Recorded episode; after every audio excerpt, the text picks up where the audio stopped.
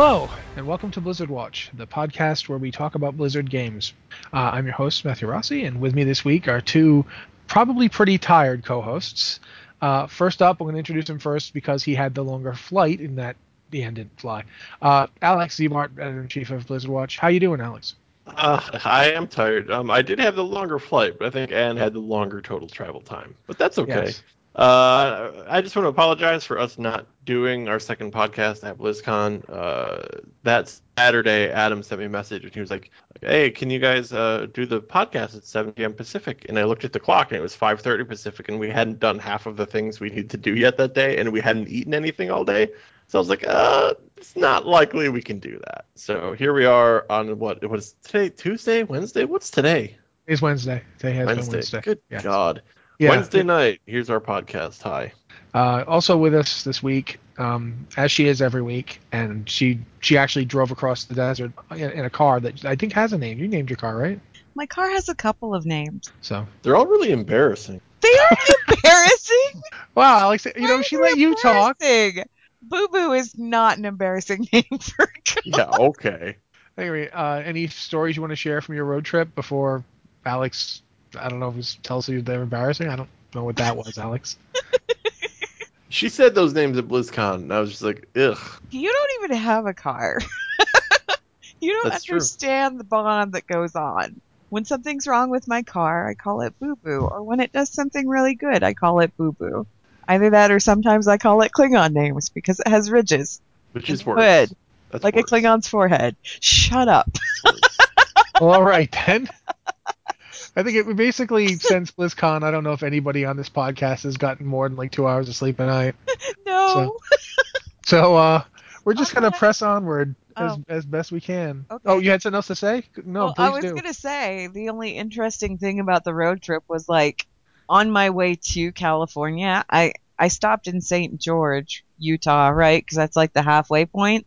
So on my way to Anaheim, I left St. George and then drove through a wall of water to get to Las Vegas, which was highly unusual because it doesn't usually.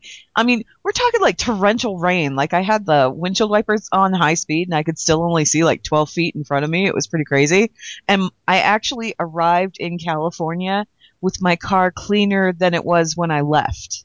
Wow. That never happens. So then when I was driving back, clear skies all the way to St. George. That was great. And then I left St. George and went to go through the mountains and snow.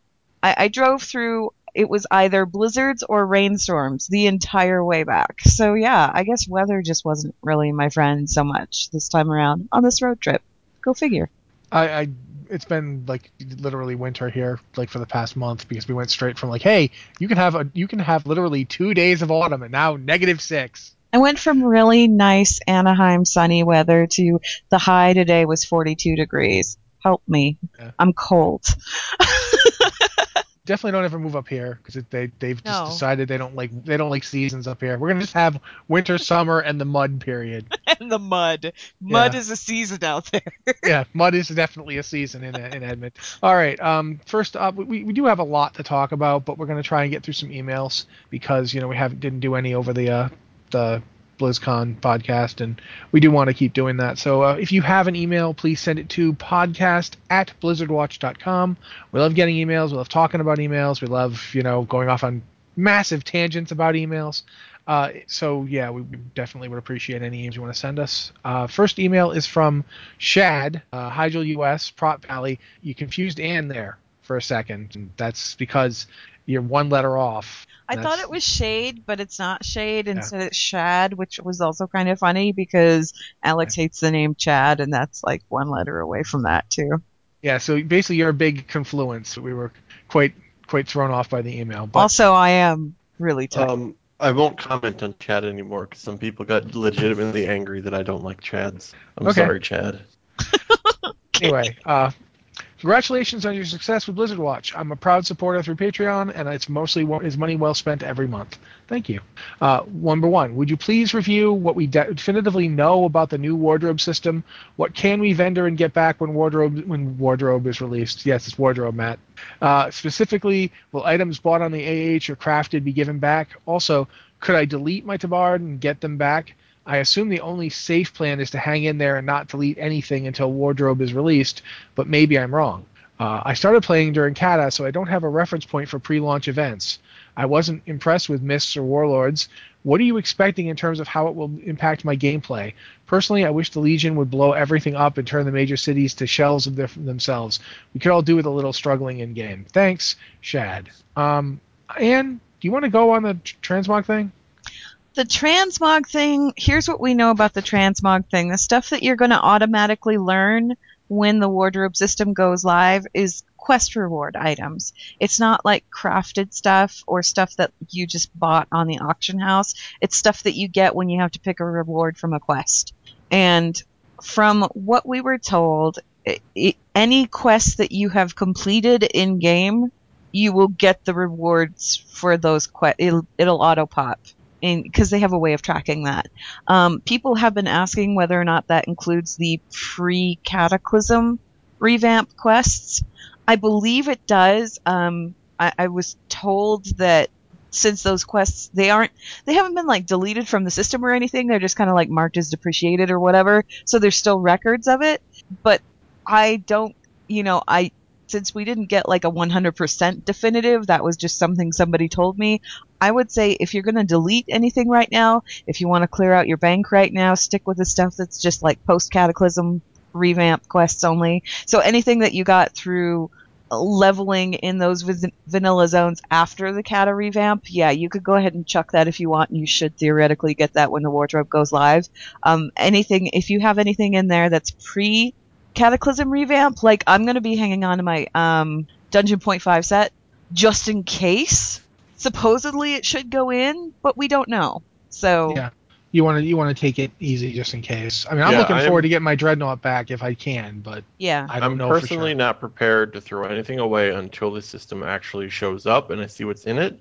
And only when I see I have something in the wardrobe will I even consider throwing it away. yeah, Yeah. Also, one thing we know based on a tweet today, um, in, in the new system, you still have to be able to equip an item to use its appearance for Yeah. transmog. Yeah. But that doesn't mean you can't unlock it. We still don't know if your mage gets a plate drop. Is it unlocked for your Death Knight? We don't know yet. No one has definitively I'm- answered that. That I'm not sure on, but when they said that, well, when they said that it would unlock all quest rewards, even the ones that you didn't pick. Yeah, that's this. This is the stuff where I'm not comfortable making a statement because I don't quite understand what they mean. That was the details on that were kind of fuzzy. But since this is an account wide system, I would assume that if you get you, you can't borrow the appearance. Like you can't trans if you if you're a leather wearing class, you still can't transmog to plate. Sorry, but if you get a plate item, it's not clear whether that goes into your wardrobe. Like the appearance is copied to there because you picked it up. And Yeah, then, you know, if you play another plate character, since it's account wide, you can go ahead and transmog that with a plate. That, don't know. Don't know. it would make sense, but I don't know the answer to that question, and I've I've been trying to answer it in the queue for like a week now. And I yeah, and and I wouldn't I wouldn't really recommend deleting a whole bunch of stuff. Just you know, no, 'cause- definitely don't. um, and as far as the tabards go, tabards, I I believe most You get those back anyway, can't you? yeah, most of the tabards you can purchase them back again from like there's isn't there a tabard vendor with like all the guild stuff? I know this one in Dalaran. Yeah, 'Cause where I used buy that one. Stuff. Yeah, I know there's one in Dalaran. I think there's one in Stormwind, like in the uh in the guild place. Like I, Yeah, in the guild place, there's like a vendor there, and you can talk to him. And any tabards that you got rid of that were like quest tabards or whatever, you can you can buy them back again. You can buy them back again right now if you want to. Um, I deleted most of my tabards specifically for that reason because I can just go buy it back again. the only tabard I keep in my my inventory is the one that teleports me to the Argent tournament. yeah, that one's like that one. That one you have to have. I keep that one because it makes farming much easier. Alex, do you remember? Is there anything I'm forgetting? I don't think so. I mean, like I said, it's don't throw just don't throw anything away now. Even if you think you're safe, don't do it. Yeah. Hang there's on to lot- it until we see the system. there's a lot of other details we could tell you. I mean, there's stuff like about like new new slots are going to be like available to transmog. Um, you're going to be able to turn off your shoulders, but I mean, basically for in terms of like the question of deletion of items. I'm so happy you could turn off your shoulders. See, I'd almost, I'd be more excited if you could turn off shoulders and chest. Okay, no, I don't. you could you could. I know you didn't want to do that, but I then I could finally do the you know wandering around with no shirt look for Fox would be totally happy because his Yes. shadow priest could wear a chest piece without wearing a chest piece. But you know, But the shoulders thing is a pretty big deal because a lot of looks you you actually don't want to have them. well, the shoulders thing, I, that's something that people have been asking for since, man, I don't even know how long people No. have been asking for that. Very long time. You're right. Yeah. All yeah, right, the, um, shou- the shoulders are definitely a surprise because I mean, the last time Blizzard said anything publicly about that, they uh, were pretty adamant that the big shoulder pad thing was central to World of Warcraft aesthetics. mhm. So that they're letting you turn them off now is, uh, I mean, that's a significant change. I Yeah. think I think it's cool though because that actually opens up a lot more looks. Because there were a lot of transmog sets or like transmog ideas that I had that didn't quite work because I could never find the right pair of shoulders to match anything. I'm gonna be honest with you. I wonder how much of that was the cinematics fault. when Varian comes up and he's got his shoulders off, and it's like, you know, now you can do that with the new system. that But, trailer okay. though. we Anyway, should talk, we should talk about the event. Um, should we move on or? well, no, he still he asked two questions, so he asked about the event. So oh, we where talk- is the event? Oh, okay, yeah. Basically uh, we don't really know what it's going to be yet, except that we're we're told like there's going like we're told there's going to be like Citadel, demony Citadels going everywhere, raining death and destruction on everything. yeah, this is what I was told um, when I interviewed Dave Kosak. He said that there are going to be these flying citadels, flying legion citadels that are going to be flying. They, they've they've somehow come up with the ability to make these citadels fly into a region and then like slam into the ground and kind of implant themselves there, and then demons will start coming pouring out of them. Um, those demons are going to be max level demons, so if you're leveling in a low level questing area, you should probably avoid that kind of thing. It would be a good idea. That said, I totally think we should try and tackle one on the leveling stream because it'd be hilarious. Anyway, uh, there, Um, that's and- going on. Sorry. This person's sorry. Uh, this person said they weren't impressed with Mr. Warlords. Mr. Warlords had pretty pathetic ones, and even Cataclysms was not all What that. was Mist? what did Mist have? Did I don't think have Mist anything? had one, did it? All all think it miss had anything. all miss had was the uh, first scenario. Oh the yeah, there was the Theramore first scenario. scenario. That was Yeah. it. Yeah, Yeah, Mist. yeah, Mist was kind of lame. Warlords is kind of lame. Even Cataclysm is kind of lame. Last time we had a good one, I think. I know. was- I liked Cataclysm. Cataclysms had the the elemental invasion stuff was pretty good. And then part- you had the Doomsayers where you were wearing the little placard and you had to go wandering around town. I mean, ser- I bet server population had a huge impact on uh, the one for Cataclysm because my server ha- had tons in Stormwind where this event was happening. So the elementals would pop, and then in 30 seconds you'd be over, and you wouldn't see them again for hours. So it was like there's basically nothing happening. It- Maybe. it's- I, I Whereas see. I, I uh, actually just remembered the uh, the zones you could queue into as fondly. I liked those. I liked those where they had the elemental bosses, but I also liked the quest chain where it was like you had the people around town, like the Doomsayers were around town and they were talking about how the world was ending and da da da, and you got to, the chance to go infiltrate them and you could wear that little placard thing that it looked like a sandwich board Yeah. yeah, and was, walk around town. That that was like fun to me. Um, it was almost a comedic uh, one though. It wasn't like there wasn't. Yeah. It didn't feel like a But genuine enjoyed threat happening. that. It was I comedy. enjoyed- uh, I don't think it hit the tone it wanted to. In, in Right. terms of like this one though, and could you continue? Oh, with the with the with the Legion. Legion. one? Okay, Yeah. so so here's the deal, right? There's going to be all these demon attacks going on. They're going to be go- going on all over the Eastern Kingdoms and Kalimdor. There are apparently strategic locations that they are going to hit. Don't know what those locations are or anything about that. In the meantime, that 40 man scenario, the one that they were talking about at the uh, when they were doing the Legion overview, they said it was going to be a 40 man scenario and there was going to be an alliance side and a horde side and they were going to kind of like mix and interweave among each other as the scenario went on and it was like this big buildup. That's part of the pre-launch event. That's actually part of the pre-launch. That's not on the broken isles. That comes before. We get that that that's content we get before legion even comes out. And i'm really excited about that. That's Um, like I think Alex commented on this before, but that's like a kind of big reversal from the way they sold it at Gamescom that the Horde and Alliance cou- couldn't work together. Mm. So that's interesting. Maybe that's the reason for that. If that's the case in Legion, maybe the reason for that's in that scenario. Well, what I find fascinating about this, and you know, we're going back to the cinematic again, and I'm sure we'll talk about that more in detail later. But um, who was it? I think it was Alex Afrasiabi. I think it was him that was talking about the intro cinematic, and he said that the cinematic for Legion was kind of different in that it was the first like real bridge cinematic where you know you had the Mists of Pandaria cinematic and it was slab beef chin and random orc number 264 duking it out in the forest and then Chen shows up didn't really have much to do with the story, right? None of those people were really Chen was the only one who was kind of pivotal to anything that was going on in Pandaria, and you still didn't run into Chen until much later in the storyline. And then Cataclysm, you had Deathwing busting out of the earth and, and everything was getting torn apart, but did you really see anything about the story? No, not necessarily. Wrath of Lich King, you had Arthas, my son, but it didn't really have anything to do with us. Or This will be coming up in the raid later, so pay attention. this will be coming up in in the last raid of the expansion, so pay attention to this because this guy, you know, oogie boogie, whatever.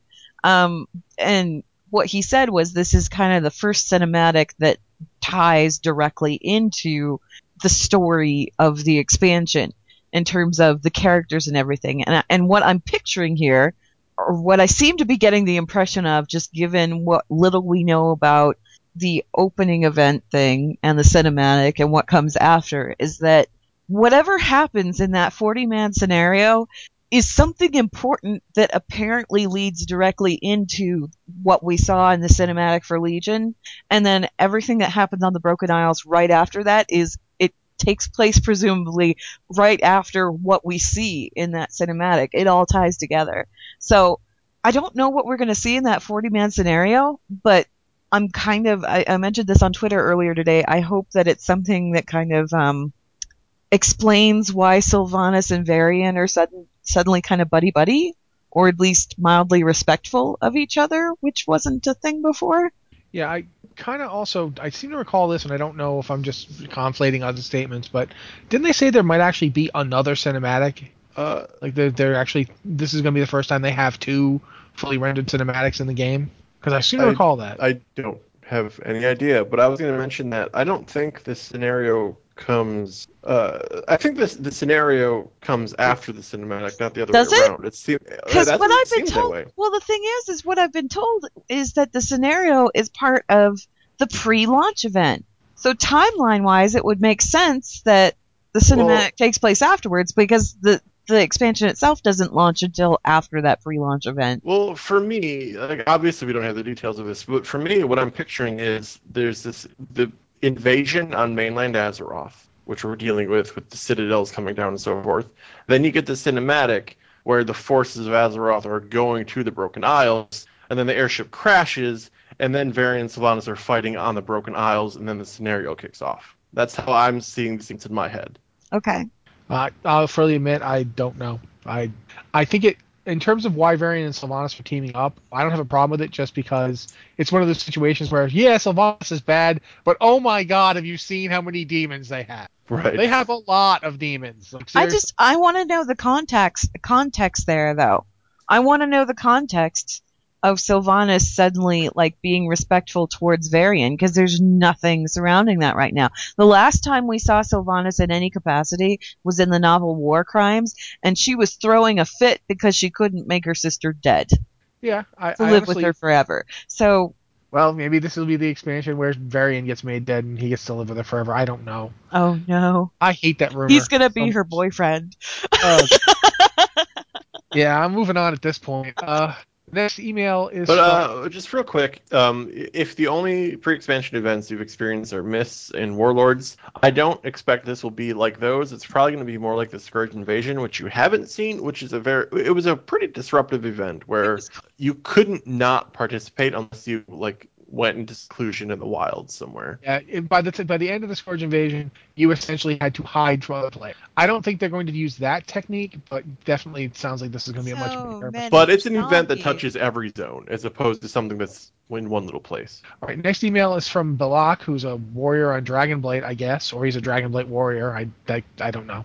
Uh, if you are in fact some kind of dragon warrior, cool. I always wanted to be one myself. So, dear watchers, uh, Blizzard's never been very consistent in the past when it comes to keeping the various specs raid viable. For example, in 6.0, Gladiator was high DPS. By 6.2, however, it was near bottom of the heap. Similar thing happened with Frost DKs, Demonology Warlocks, etc. In Legion, though, we'll be putting in a lot of effort to level up our spec-specific uh, artifacts.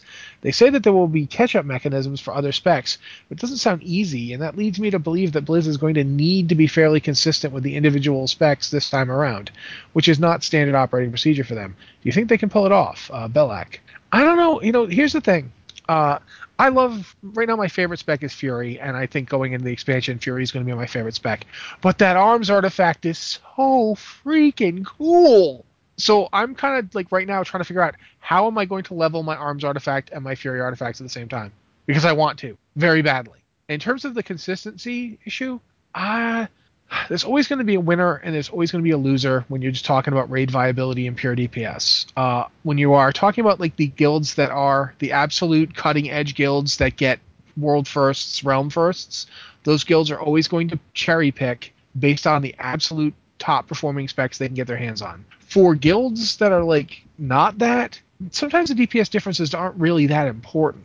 Especially if based on play, like you, you can be a really, really good arms warrior or a really really good subtlety rogue or what have you and be better for your guild and your raid than switching specs to a theoretically better spec that you're not good at and I, I think to a certain degree that's going to be something with the with the pruning of the of, of various uh, specs not pruning isn't really the right word but they're going for like they want everything to be simpler on a base level and then talent choice will create more complexity like that's what the the ideal is they've talked about this a few times and so I think a lot of it's going to be talent tuning rather than spec tuning. I mean, keep in mind too that they've taken out PvP is now its own entire system with its own entire ability. As a result, a lot of stuff that had to be the way it was for for PvP versus PvE balance isn't a concern anymore. So how are they going to do it? I don't know. I need to see more details. I need to see some actual talents.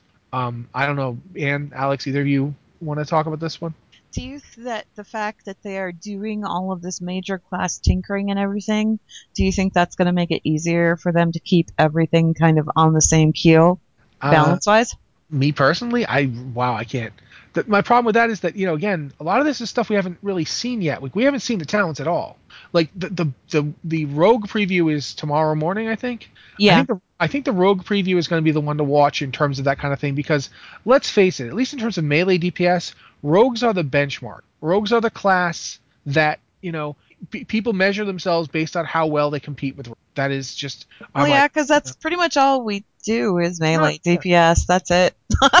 I'm not saying that's the wrong thing at all. I'm saying, you know, basically, since rogues are the benchmark, what we need to do is get a look at them. How are they going to approach? How are their three specs? Because that's the thing too is Blizzard really wants specs to be different this time around. I'm How a little nervous about the rogue preview. I don't know what they're gonna do.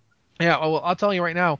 Um, I hope they don't do the thing that they've been doing with some other classes, where you find out, oh, this talent or this spec ab- defining ability is gone in some other class's preview. No, they just gave demon hunters the wing popping thing that we got from those legendary daggers that we worked really hard for in Cataclysm.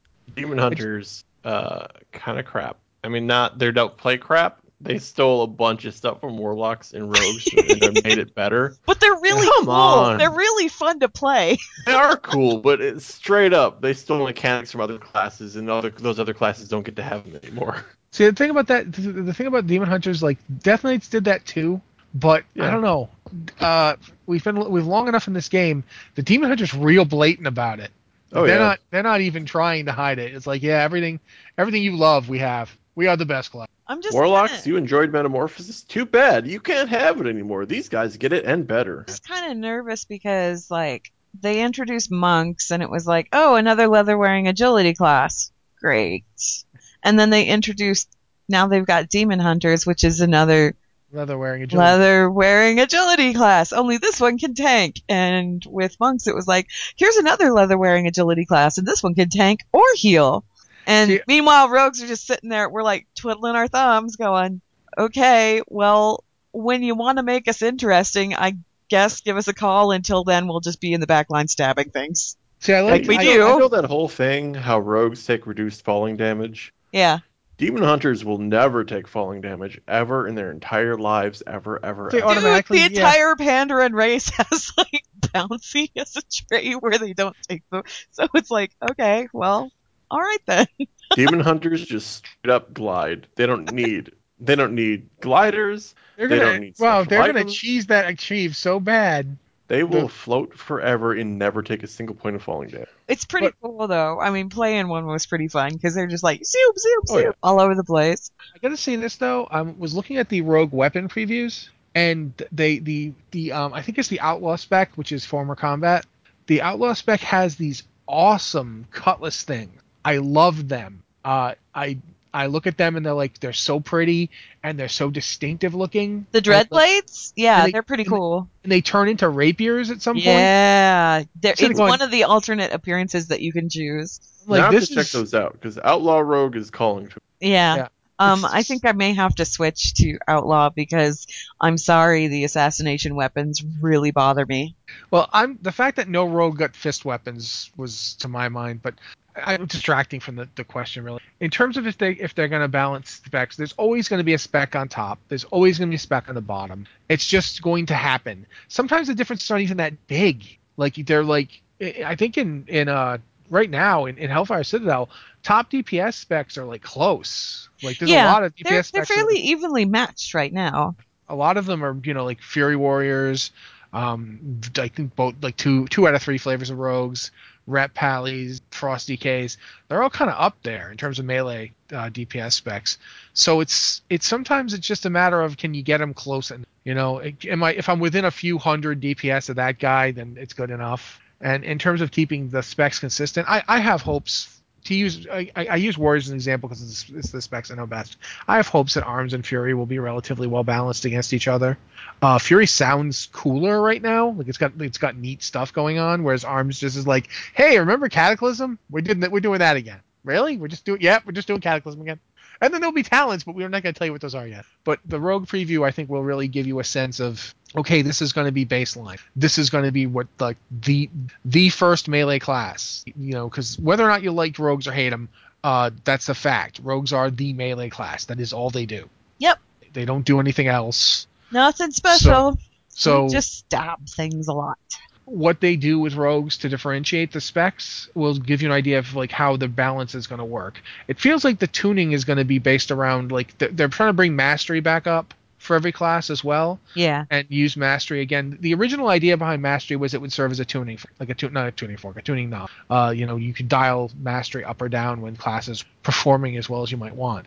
So I feel like they're trying to get back to that. And unfortunately, there's some some cool cool sub abilities and sub specs in the game are are losing out because of this. Like hmm uh, fist weaving, I, th- I feel like fist weaving is really a penalty. It's it's it's leaving the game because Blizzard couldn't get it to work. Like I'm just gonna say it, they couldn't get fist weaving to work the way they wanted it to.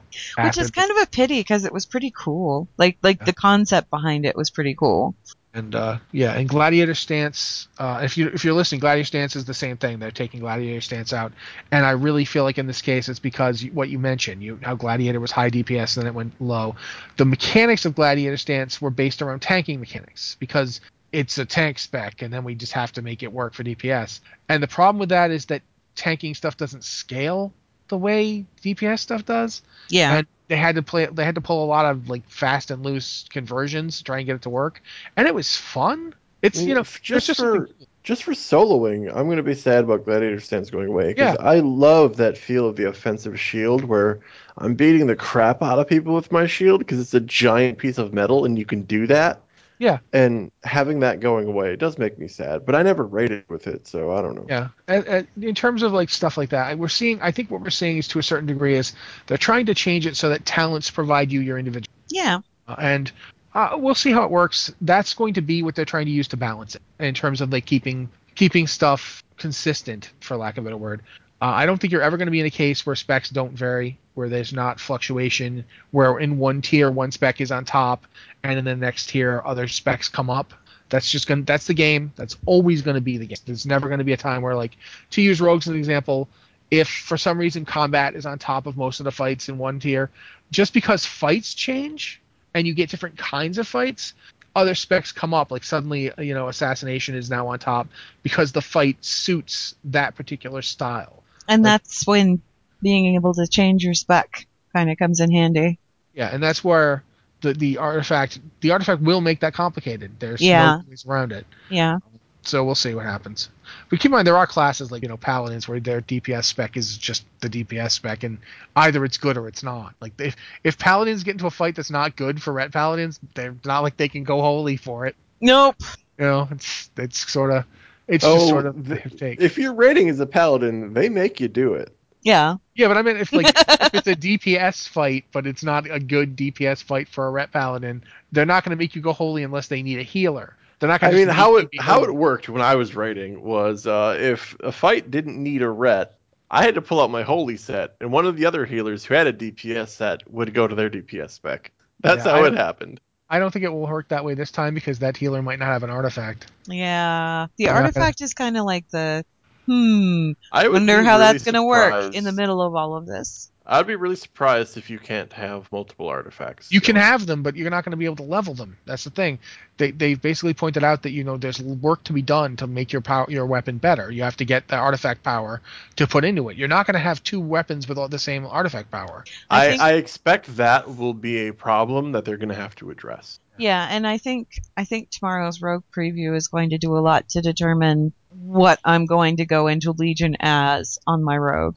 I mean, Yeah. if these artifacts are really such a big deal and you can't easily level multiple ones, what they're basically saying is you can't respec this expansion. And it's weird when they just came out with tri spec or quad Right. spec in the case of And they're they're going to have to find a way that you can do all of them simultaneously I just I, I, without I want to investing three times as many hours. right. I want to know what that catch up mechanic is going to be. We don't know anything about it yet, so I just I'm just amused that I said quad spec for rogues.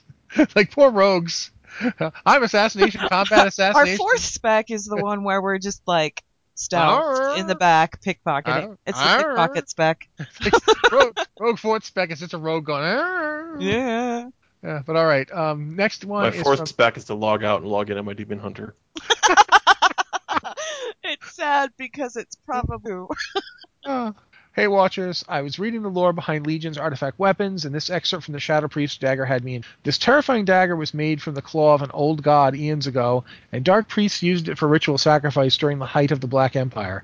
It sounds like this Black Empire was a civilization of old god worshippers before the Titans returned and imprisoned the OGs. I, I like that abbreviation for them. Uh, if th- if that's the case, though, who was around back then for them to rule? Trolls, Pandaren, Aqir, and any other races not created by the Titans? Thanks, AJ. Uh, it was probably basically the the proto insect race that they keep talking about as ancestral to the Aqir. yeah. Um, in What terms about of those Empire- tentacle faces? yeah, it's those guys too. It's basically the nameless ones, the faceless ones, uh, the the proto insectoid types you hear about, various enslaved elementals, and who knows? I mean, keep in mind this is way back in time. This is like this is more than like I don't even know. This is this this goes back to like before the the foundation of of if we don't even know when the Titans showed up the second This is time. like pre. This is like pre aspects, yes, this is pre creations of the aspects. This is back when like proto dragons were the only dragons you really had on the planet, and nothing was ordered yet. And I have a feeling that the Black Empire and and that kind of information that's all stuff we're going to see in Chronicle.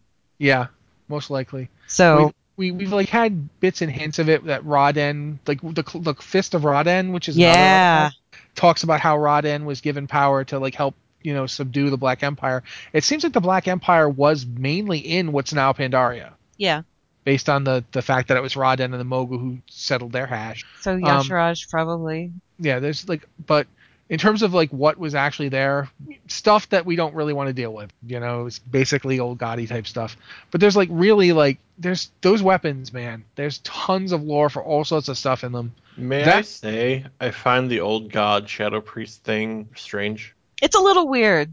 Yeah, I did really a I weird. did a Q answer basically mentioning all the times that the old gods and the void are related to each other, and it, it it has been been more and more in the game over the past few years, but they've always made it pretty clear that the void was not the old gods alone. Like it's not it, like the old gods can use it, but Not that well, it's, it, it's it was weird to me because I think in like in Vanilla and Burning Crusade and all that, Shadow Priest started out as kind of like psionics. They had mindy stuff, but not insanity. It was just thoughts and so forth. Even in like they took that into Hearthstone of all places, where the abilities they have are like thought steal and mind control.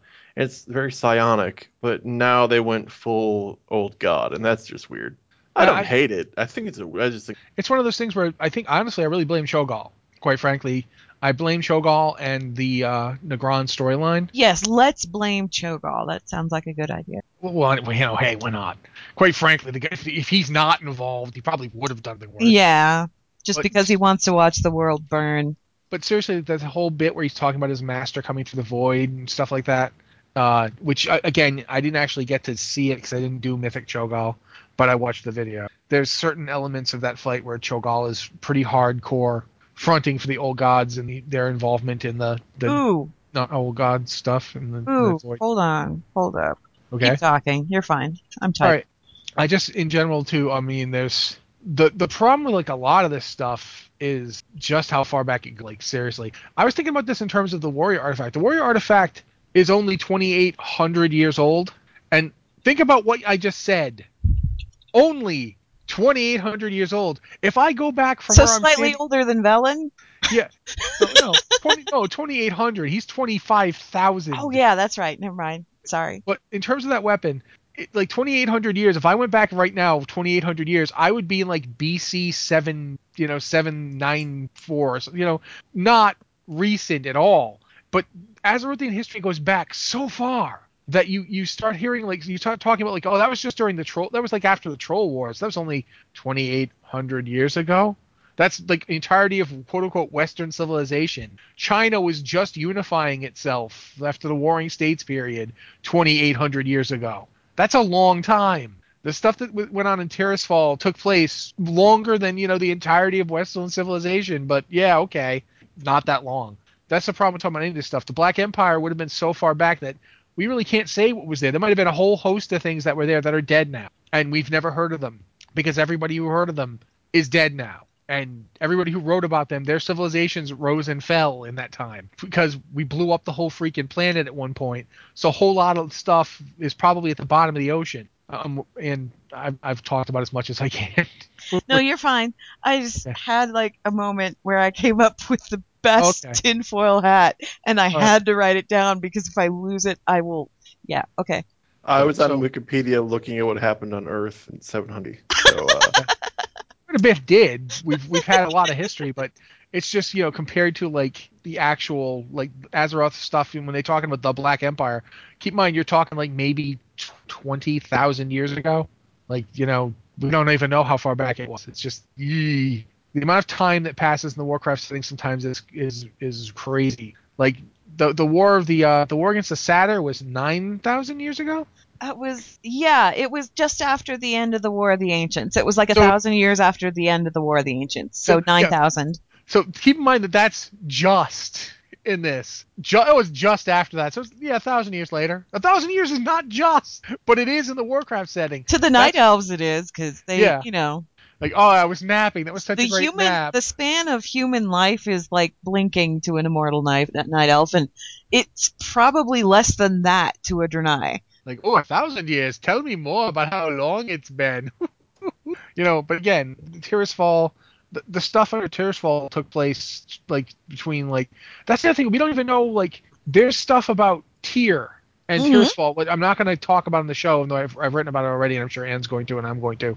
But that stuff we don't even know when that happened. We don't know when he got there, who was there, or did he bring them? Like there's so much. And I'm assuming it was pre. It, no, it had to be. Okay, so it was after the aspects were formed because that's Yeah, because Tyr did that. well, he did that, and that's also how he lost his hand to Yeah. begin with. Um, and that's all in Dawn of the Aspects. If you haven't read it, I highly recommend it if you want to know about how the Aspects came to be because it's fascinating. Um, so I'm assuming it's after that, but pre-sundering. Yeah, and it's like, well, what, like was it pre-sundering, I or think was it, it? was. And, and if it was, does that mean like then then like eight thousand years passed and then uh, Thoradin went down in there? I would assume that it was I, I, I would assume that it was free sundering only And- because it said that Loken sent people after him, and in order to do that without them having to cross the sea, the continent would have had to have been one landmass. we also have the Vrykul champion Mhm, who, who held who held Loken's forces off. mhm. He migrated to the Broken Isles, and it says the Broken Isles. Okay, then I don't know. Timeline yeah. wise, that's wonky and will have It- to be looked at. Again, I think that all of this, particularly the stuff with Tyr and with the Black Empire and all of that, that's stuff that's probably going to be addressed in Chronicle. This is all stuff that's probably directly going to be addressed in Chronicle, and that's why the book got pushed. It was supposed to be released last month, I think, was the initial release date, was like October or November of this year, and it got pushed to March, if Yeah, I remember right. I think you're right about the March. Yeah. That's, Yeah. Because they had talked about it like in conjunction with um, other stuff that they were doing. Like there was the. But uh, we've been we've been going on about this for like far too long, so we I was should gonna say, are we still on. talking about please. this Black Empire question? yes, there- we should there is only- probably we should probably move on to save Alex's sanity. well, the problem is the next question is also about lore and artifacts. So um, this isn't so bad.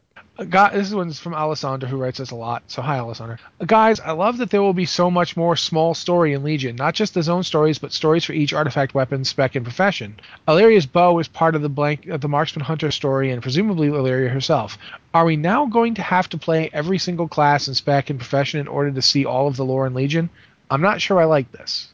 So what do you Um, guys think? I like it.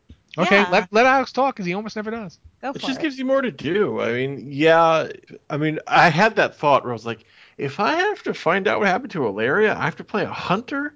What the heck? But uh, thinking about it more, I kind of like it. It'll just give you more to do. And I guess if you're one of those people who only ever wants to play one character, that won't be good. I mean, I guess if you only want to play one character, you have to read about the rest of it.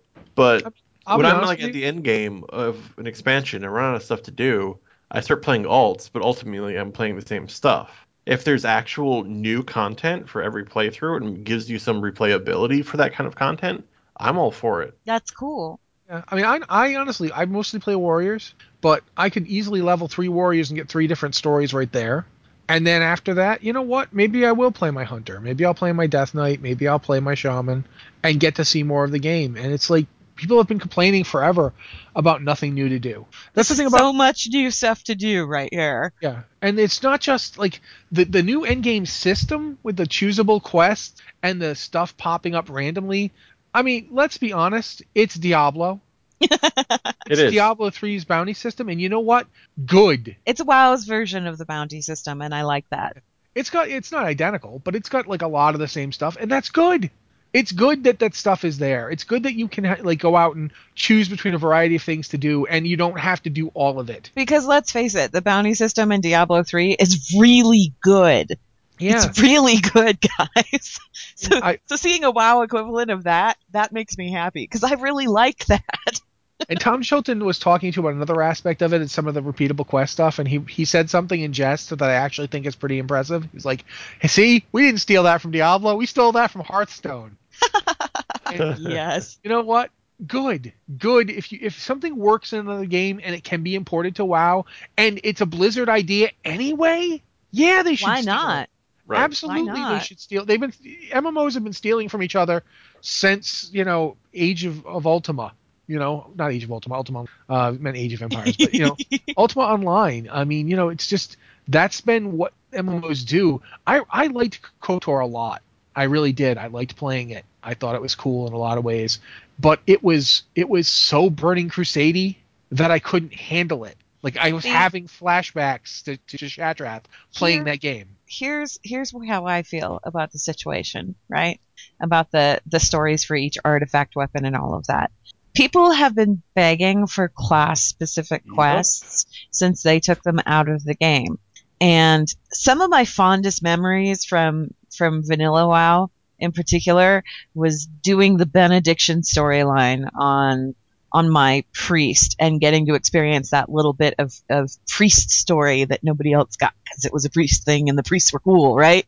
Or doing the warlock quest chain where you went and you got your horse and you had to go do the whole thing with the bell and the candle and all and it was like this warlock specific little quest and people have been asking for that for the return of that. And what they're doing is they're basically kind of designing one of the key themes of the expansion around that very thing. So the the lore that you're getting from these artifact quests, it doesn't necessarily tie into the main storyline of the Legion expansion. It's like Yeah. side bits of lore. And will you find out stuff about Alleria with with the hunter bow? Yeah, sure, you'll find out stuff about Alleria.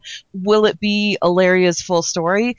No, because Turalyon obviously isn't mentioned there, and we did hear that we were going to get Alleria and Turalyon in some capacity. We don't know how yet, but it's not through th- this quest line is just a separate thing where you find out more about Alleria.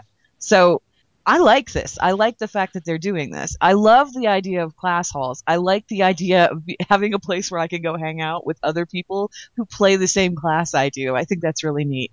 And am Plus I there's- going to do this full story for what is it like 36 artifacts or something? no.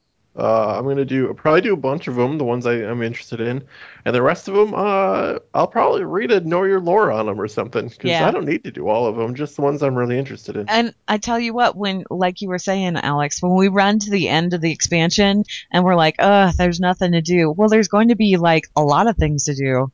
Because you could go level, you can go level an alt of a different class and check out what their artifact chain is like. That's, I, back in vanilla, I, I you know, I leveled that warlock specifically so that I could go do that quest chain. I didn't really Uh, want to play a warlock full time or anything. I wanted to go see what the quests were for the warlocks. If you think about this You know way, what I can't do at endgame anymore? Mm, What? Make ridiculous amounts of gold off of selling glyphs. Damn you, Blizzard! I don't know, but seriously, like if you think of it this way too, remember when they put green fire in? Yeah. They just put in 36 green fires. Yeah. So and they're And- all distinct, and that's Yeah. cool. and you ca it's it's yes, you can't see all of the lore on one character on one playthrough, but think of it back. To, Ian was talking about the the the death the the, the, the warlock quest and the priest quest. She didn't mention the paladin quest, but it's the same thing. Oh, the paladin quest was cool. I did that one too. The only one I didn't get to do was the hunter quest because I didn't get the bow drop in time before it Yeah. was gone. But all that stuff existed, and not every class had it back then. But uh, when that stuff exists, in order to see it, yeah, you would have had to level a character of each. Some of us didn't bother, but it makes the world bigger. Yeah. If there's stuff out there that you can't do on X class, yeah, that's content you can't see on that character, but it's also it broadens out the world. That's something people have been complaining about like since the end of Wrath is that the world feels smaller. And you know what? The world feels smaller because you can do everything on one guy. That's the problem. That's that takes away the expansiveness of the of the setting. No, you can't run all. You can't do all these artifacts on one character. You absolutely can't. It's not possible. For But one that's thing, okay. Yeah, exactly, because it makes it it makes it not just because it doesn't just give you more stuff to do when you get bored later in the expansion. It does, but it doesn't just do that. What it does is give you a sense that there's stuff out there. We don't we don't just get class quests this expansion. We get like a whole class experience, and I think that's really cool. I think that's really cool. That's what I'm. That's one of those things that I'm really excited about. I think at this point we're done with emails, um, and that gives us about five minutes or so to talk about anything else we want to talk I mean, about. I think I think some people uh, they've asked if we're going to talk more about BlizzCon, but I mean, what's there to say about BlizzCon now that it's over? Well, we did the whole overview thing when we were talking about BlizzCon on like what day one, end of day one on BlizzCon. Yeah. But I mean, there's so much information out there right now. Yeah, uh, in ter- I think in terms of like what ter- the top stories are, obviously BlizzCon aftershocks, but but we're talking about that throughout. Um, the class previews are real big news right now, but by tomorrow, by we're doing this show Wednesday night. Um, by well, this tomorrow, is all World of Warcraft stuff too. I feel like we Yeah. should touch on the non-World of Warcraft stuff because we haven't talked about yeah. that. Well, my God, um, Cho'Gall and Heroes of the Storm is ridiculous. In an amazing is- way. Overwatch is available. It- Overwatch, yeah. Are you, Alex, have you actually you played Cho'Gall? I didn't get to play Cho'Gall. I didn't have time. But Dan Anybody- O'Halloran played Cho'Gall. Okay. I just uh, if you you know I would I would like to talk about more of the stuff. I just want like which what what stuff have you guys actually done? You were there. I didn't get to be there. I was busy writing breakouts and doing everybody's cues. So not that I'm bitter or jealous. Here- Here's the thing about being at BlizzCon. The people who are at home probably get to see more total BlizzCon content than the people who are at BlizzCon. I mean, I was I was there. I was in Anaheim, and uh, I felt like I didn't know anything. And everybody in work chat was talking about all this stuff, and I was like, "You saw all of these panels? I didn't get to see all these panels. Even um, like the the Legion uh, Q and A stuff, I had to watch that after I got home. Yep. I was busy. Yeah. So- my point I still haven't rough. caught up with it yet. I'm just saying, is there something like involving any of the stuff that you actually like played? I, you know, now's the time to talk about it. I have a thing that I think Anne has already disagreed with me on it, like when we had a conversation in real life. Uh, I played the Demon Hunter stuff, and the Burning Legion didn't feel like the Burning Legion to me, which is a weird thing to say, but it almost felt like we were fighting the Scourge again. Because I'm weird, like I said, I've said it again and again. I'm weird about how things feel. I didn't feel like it was the Burning Legion. Okay. Uh, the Burning Legion always seems like super highly militarized with strike soldiers and, and all this stuff. And the Demon Hunter starting area, there wasn't much of that. There were like plagues and wells of souls and inquisitors and flowing tattered robes. And it felt very much like I was dealing with the Scourge and the Cult of the Damned. To me, it felt like particularly um, the leveling experience there was e- interesting because when you walk in, you get a little pop-up talking head box, and you hear like Illidan's voice telling you stuff, and and that little talking head box pops up along the course of the zone, and you hear other characters talking like they're saying things, which I think is really neat. But um, it reminded me a lot of the Dreadlords in, in Warcraft 3, the ones that were like watching Sylvanas or well, the they ones were having their hanging out- little, yeah, they're having their little party when they're having together. their little when they're having their little chit chats. It reminded me of that. It totally reminded me of that. Could be what they were going Yeah, for. I mean, I guess the difference is usually when we see the Legion, they're invading. So, of course, they have the shock troops and so forth marching out. Yeah, but you and were on their planet invading them. Yeah, and Mardum, that's just their place. So they don't have that highly militarized, terrifying, overwhelming force. Which I guess is the difference. So I'll have to see zones other than Mardum. Yeah. I'll have to see the stuff on Azeroth. I just didn't get that vibe that I usually get from Jin, which isn't necessarily bad. It was just different. Like how Alex was, was telling me we should was it no it was Ann. You were saying we should talk more about other things than than WoW, and then we just talked about And WoW. Ale- Alex just jumps in. Look, With well, the look. I brought up Cho'Gall, and you were like, Psh, whatever. Let's talk Oh, about I- Overwatch. Let's I not talk about played it. Overwatch. Well, why I don't, you, wanted, why don't you want to talk about Overwatch? I wanted to talk about Overwatch. Actually, there were like three new heroes about introduced. There was there was Mei, and there was D.Va, and then there was Genji, and all three of them look absolutely amazing. Um, they are available in Overwatch right now, apparently. So I'm looking forward to jumping in and playing all three just to see what they're like.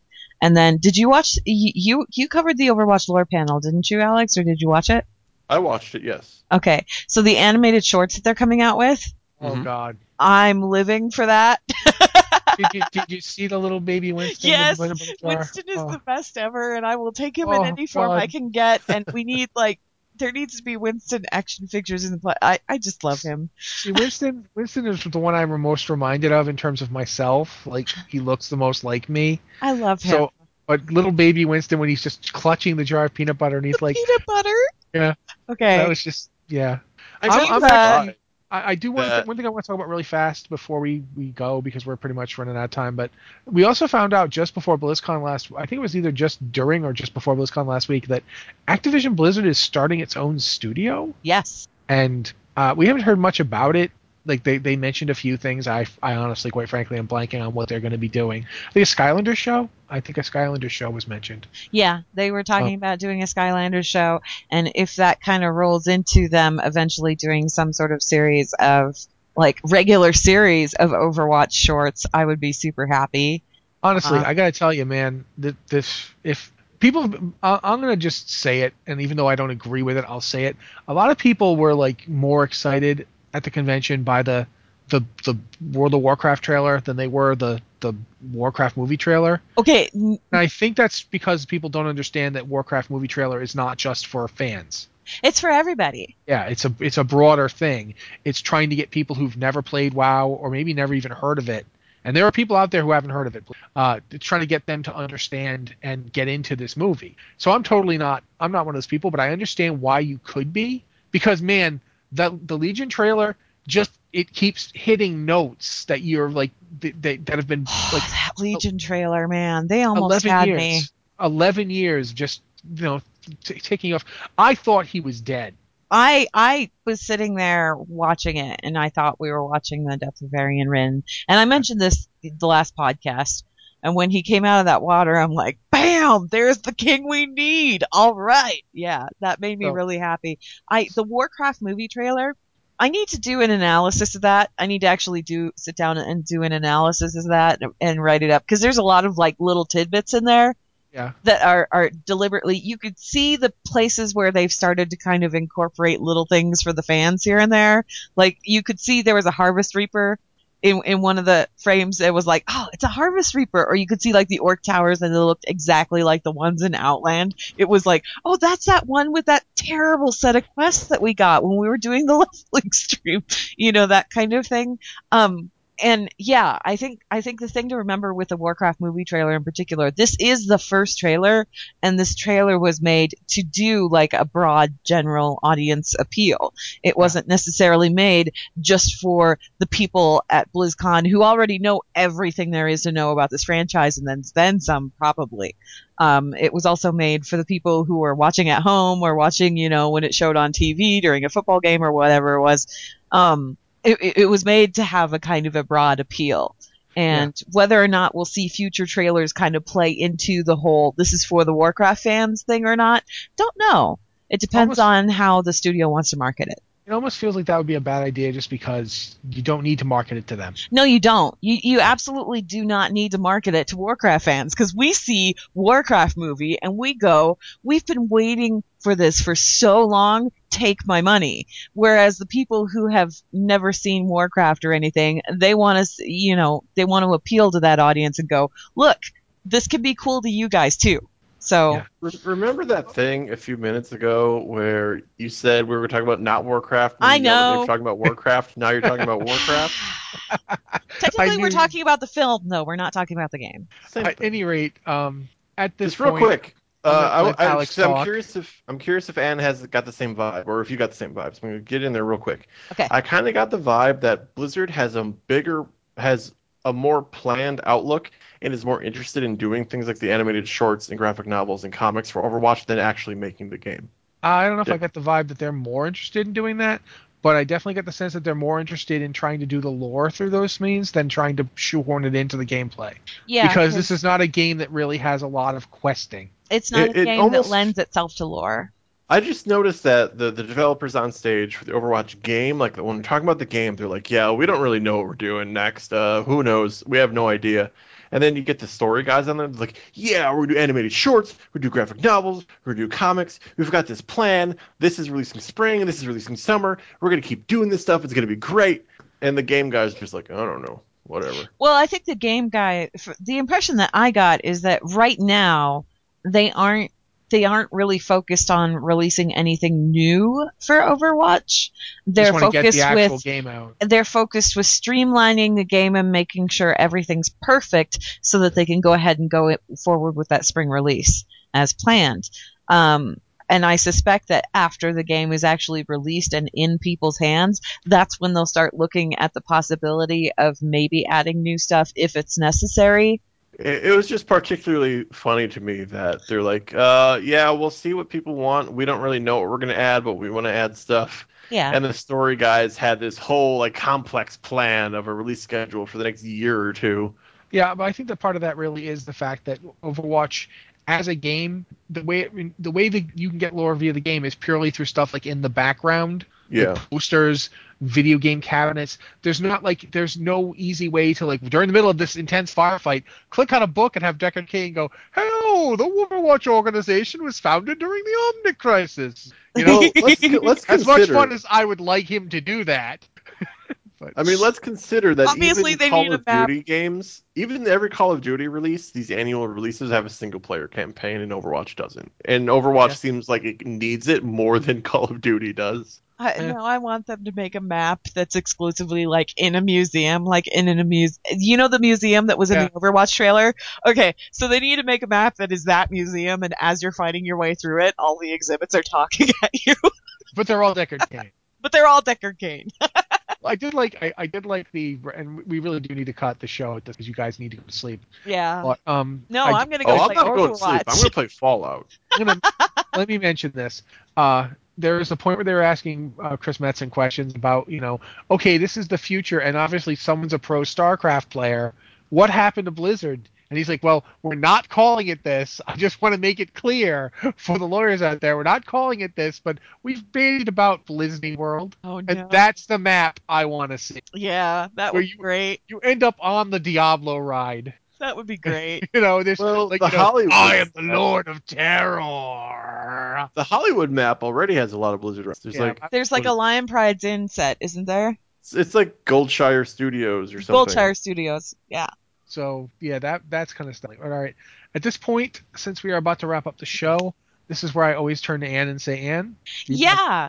So, Blizzard Watch is made possible due to the generous contributions at patreon.com slash blizzardwatch, and your continued support means that this podcast site and community is able to thrive and grow. Blizzard Watch supporters enjoy exclusive benefits like early access to the podcast, a better chance at having your question answered on our pod- podcast or the queue, and an ads-free site experience. Thank you. Uh, as always, you know, send any emails to podcast at blizzardwatch.com, and we'd love to get them and answer them as best we can. And that's been the show for this week. Thank you very much for coming out and listening to us, uh, especially you know a couple days late. You know, Blizzard, Blizzard, BlizzardCon, BlizzCon. BlizzCon! Yeah, kind of happened, and we've all been scrambling. You know, We've been BlizzCon. it's a good it's a good kind of problem to have. But, but thank you very much, and uh, have a good night, everybody.